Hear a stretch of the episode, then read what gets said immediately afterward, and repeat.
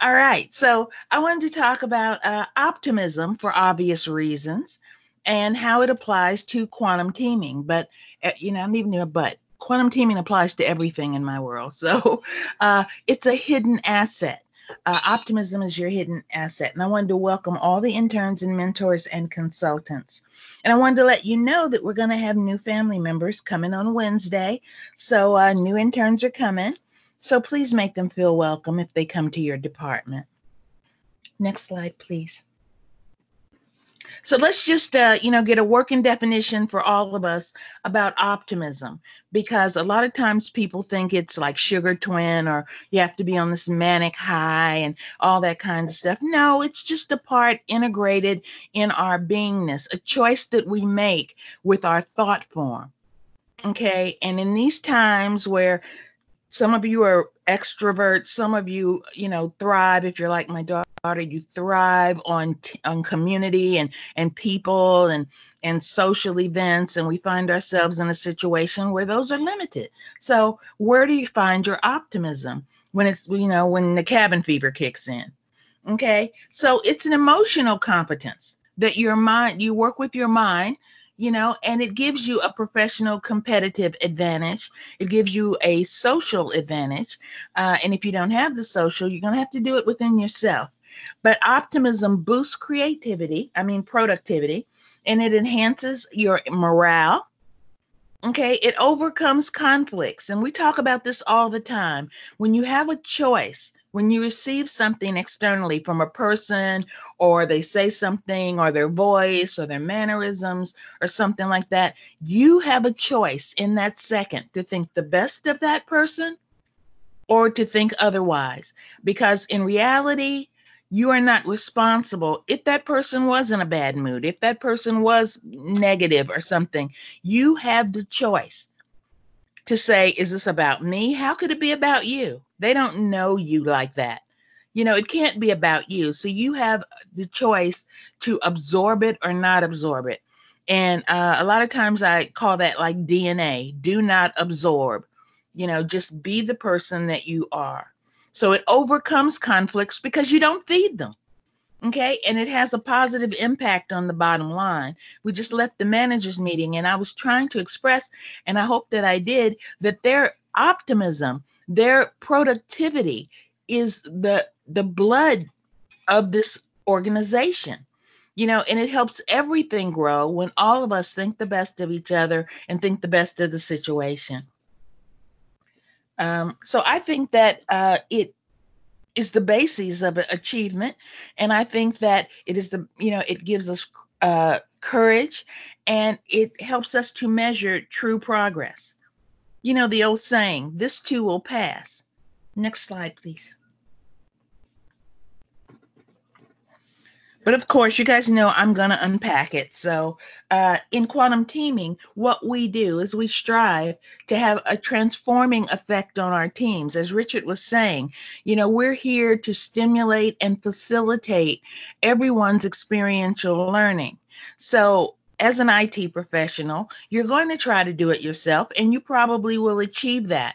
In the event that you have a gap, if you have a question to fill, or um, a part where you feel that you've run against a brick wall. That's what everyone is here for. And we're constantly trying to facilitate that. Communication and documentation is how we know, especially in a virtual environment. It's like we can't come to your cubicle, look over your shoulder, which would drive me crazy, and say, you know, why is solitaire on your screen and not, you know, Salesforce or whatever the, the company is using?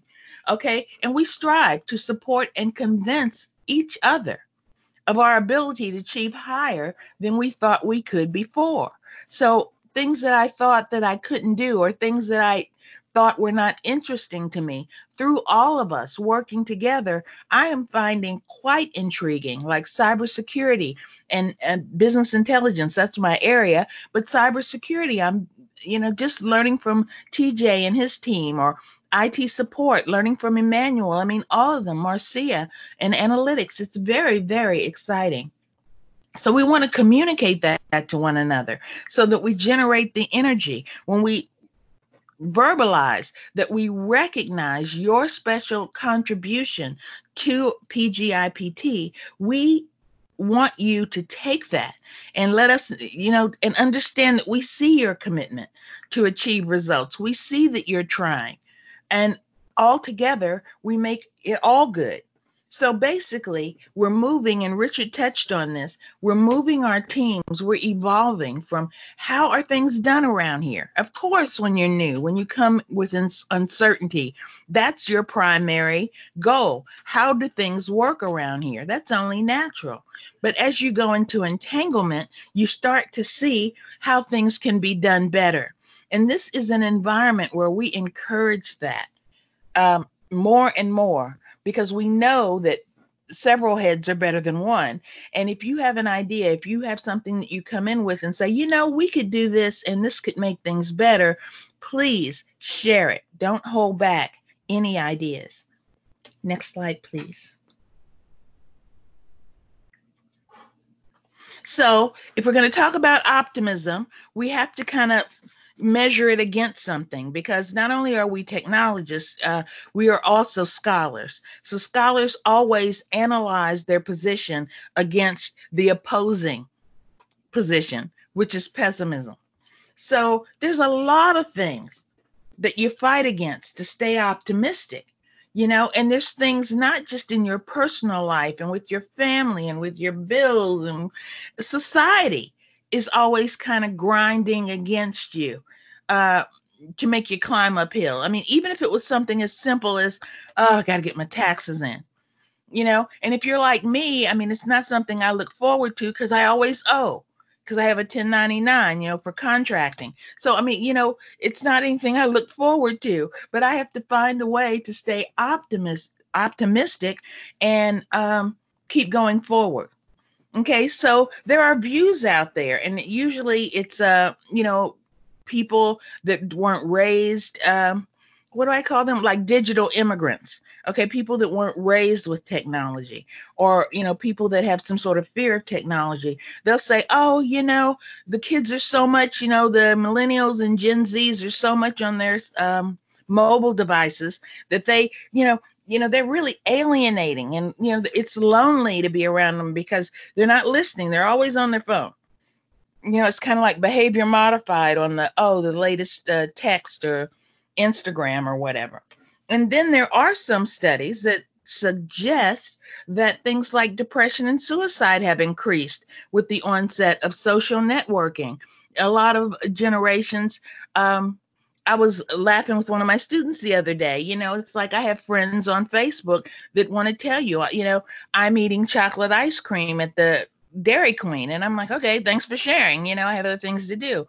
Uh, but some people use that as this is what I'm doing, see what I'm doing, you know. So, uh, and then if you don't get enough likes or whatever, this is what I've read in the studies, it can really spiral some people down into a bad or pessimistic way of thinking. Okay. And then there's the times where you have incurred something, like you say, like a societal problem or a health issue or something like that. Or, you know, you've got teenagers. Enough said on that, right? You've got 10 A and you say, ah, you know, life was so much better in the past. Or, you know, I've got friends, you know, I'm at a certain age that uh, send me songs from when we were teenagers, you know, and say, oh, this is when music was good and yeah, that music was good, but there's some good music now too. So uh, it comes a lot from the people that you surround yourself with. And I always suggest to expand, you know, expand your uh, groups. I mean, you can have your primary group, we all do, but don't close out groups that are unlike you. You know, fight that urge of otherism. You know, they're other over there, you know, or you know, those are girls or those are boys or, you know, all the isms. Uh, fight that urge because we are more alike than we are different. Okay. So the optimist kind of looks at good things as permanent. Like I always, you know, tell the managers, you guys probably heard it too. We walk with angels, I say. You know, and if we are down in one area, say the network department, somebody in network is going to come or this opportunity is going to come. But you know, I have to see them. I have to have the creativity and the optimism to see them because if I don't see them, I will miss an opportunity. I will miss someone coming through and not listening copiously enough to know that that person has that skill and it can be placed here or there.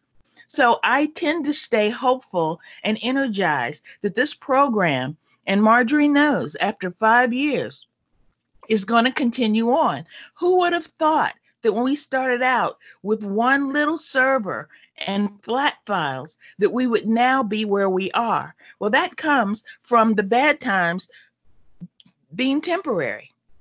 You know, I am just determined that the bad things are temporary and they're negatively focused on that time, on that situation.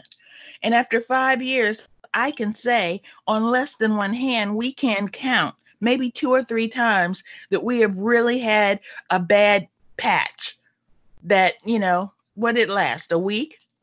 Maybe two at the top because something else came in that we held on to and said this is a good thing. We're going to do this now.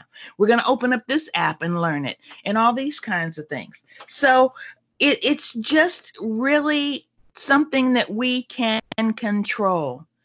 Uh, we can control if our glass is half full or half empty. Next slide please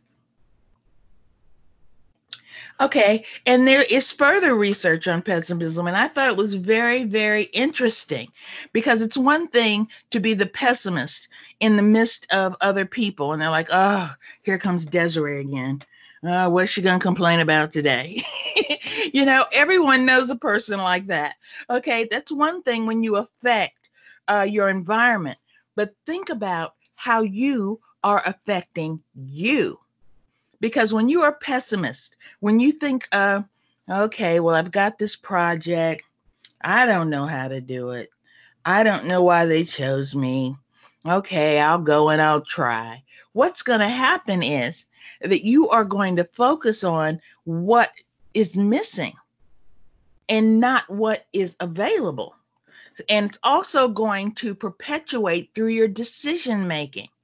You're going to be risk adverse on steroids you're going to be afraid to go into that application or or that software eh, because you're afraid either that you don't have the skills or you're going to make a mistake as if you can actually break permanently technology you know like if some troll farm can't come in and permanently break or you know hack and destroy uh, I mean, I guess it is possible. There was Stuxnet, you know, over in Iran, but even they have rebuilt their nuclear program. So, I mean, we know that we are dealing with forces, universal forces of electromechanical energy. So, no matter what happens, you can't permanently destroy it. So, what is there to fear? Okay? But that happens when you're when you're thinking negatively when you're thinking in a pessimistic fashion.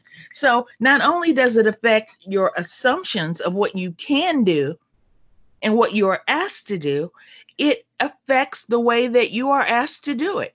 If your manager asks you to do something or if i ask you to do something and you have a pessimistic point of view you're not going to hear me in the light or the intention that i mean it you're not going to want to ask questions about it because you've already assumed that what I'm asking you is too much or it's negative or it doesn't have any relationship to what you came here to do.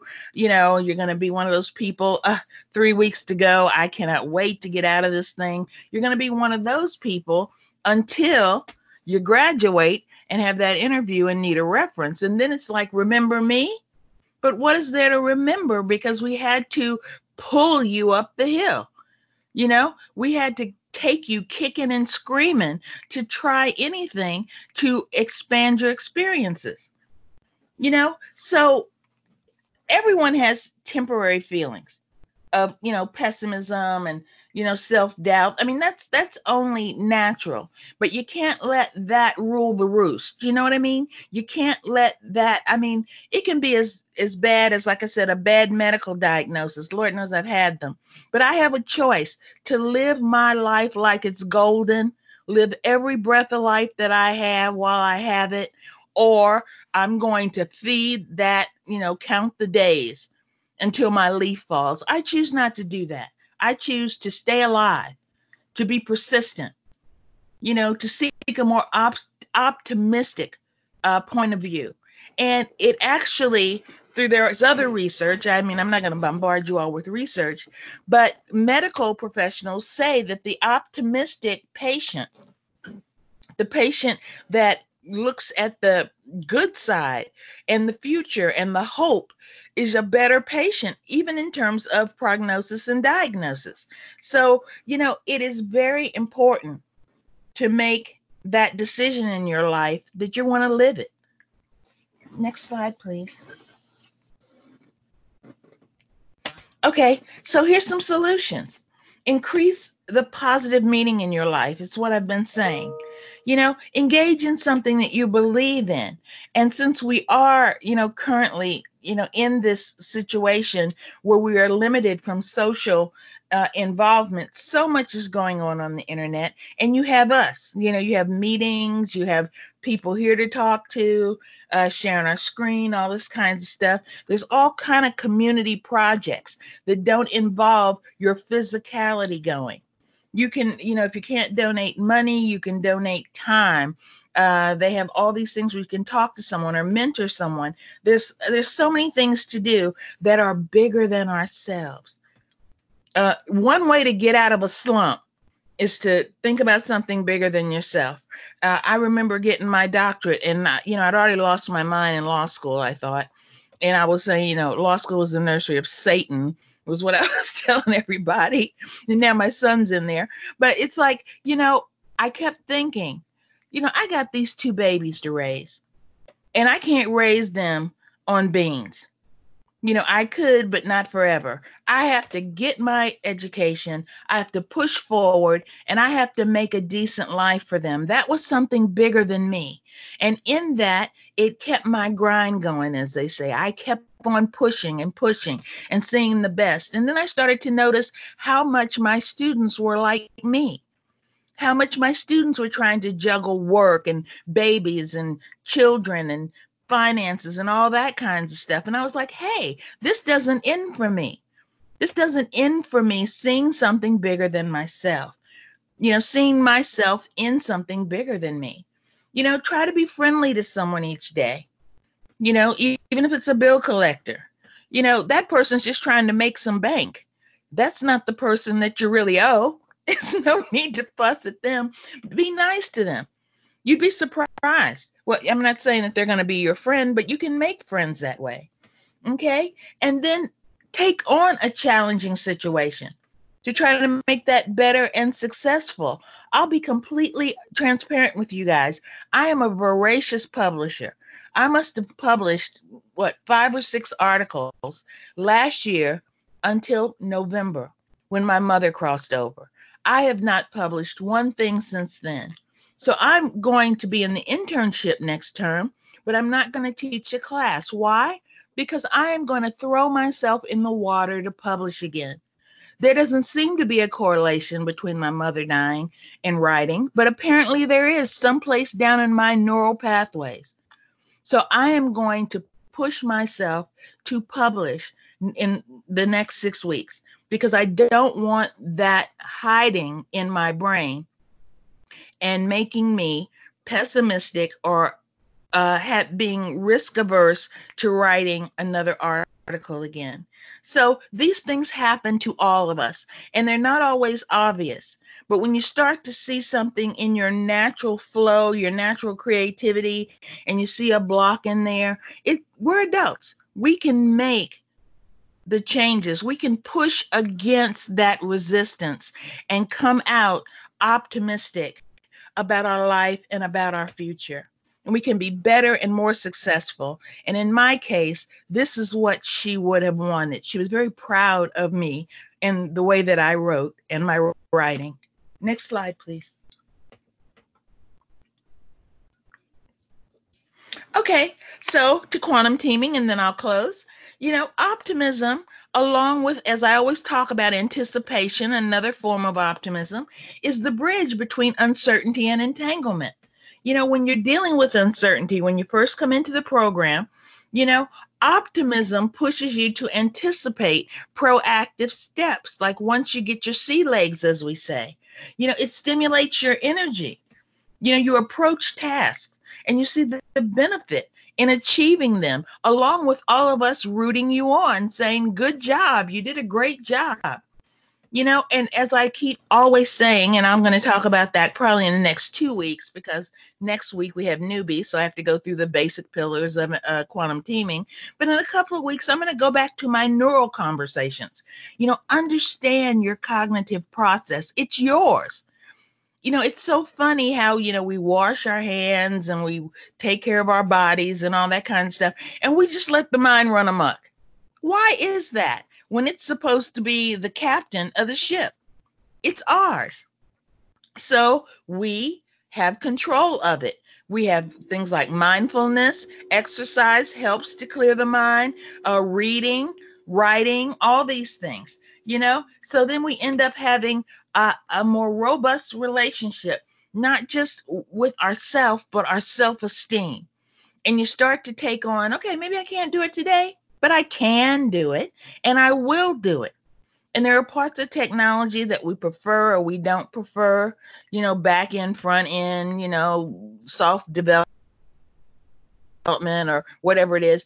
But it doesn't mean i can't you know, just because I don't know R doesn't mean I can't know R. I can know it. You know, and if I decide to, I will know it. So once you're entangled, optimism, you know, it it it feeds on itself. It makes more persistence in your educational efforts and those people that are more optimistic back to my doctoral example when my brain was fried and i basically got ornery about it. I didn't come this far. I don't have this many loans so that i end up being abd which means all but dissertation. There's a whole truckload a big truckload of people who get right there to the dissertation. And because your your committee says this is a mind dump. I don't even want to read it. I mean, they're really mean to you that they give up. But if you don't, you end up not only in satisfying your educational efforts, but you end up with a higher income because you went all the way to the end. And I made up my mind, I will be darned, I'll be nice, if I'm going to pay back a student loan and I don't have a paper to go with it. So that was my attitude, and everyone has their own.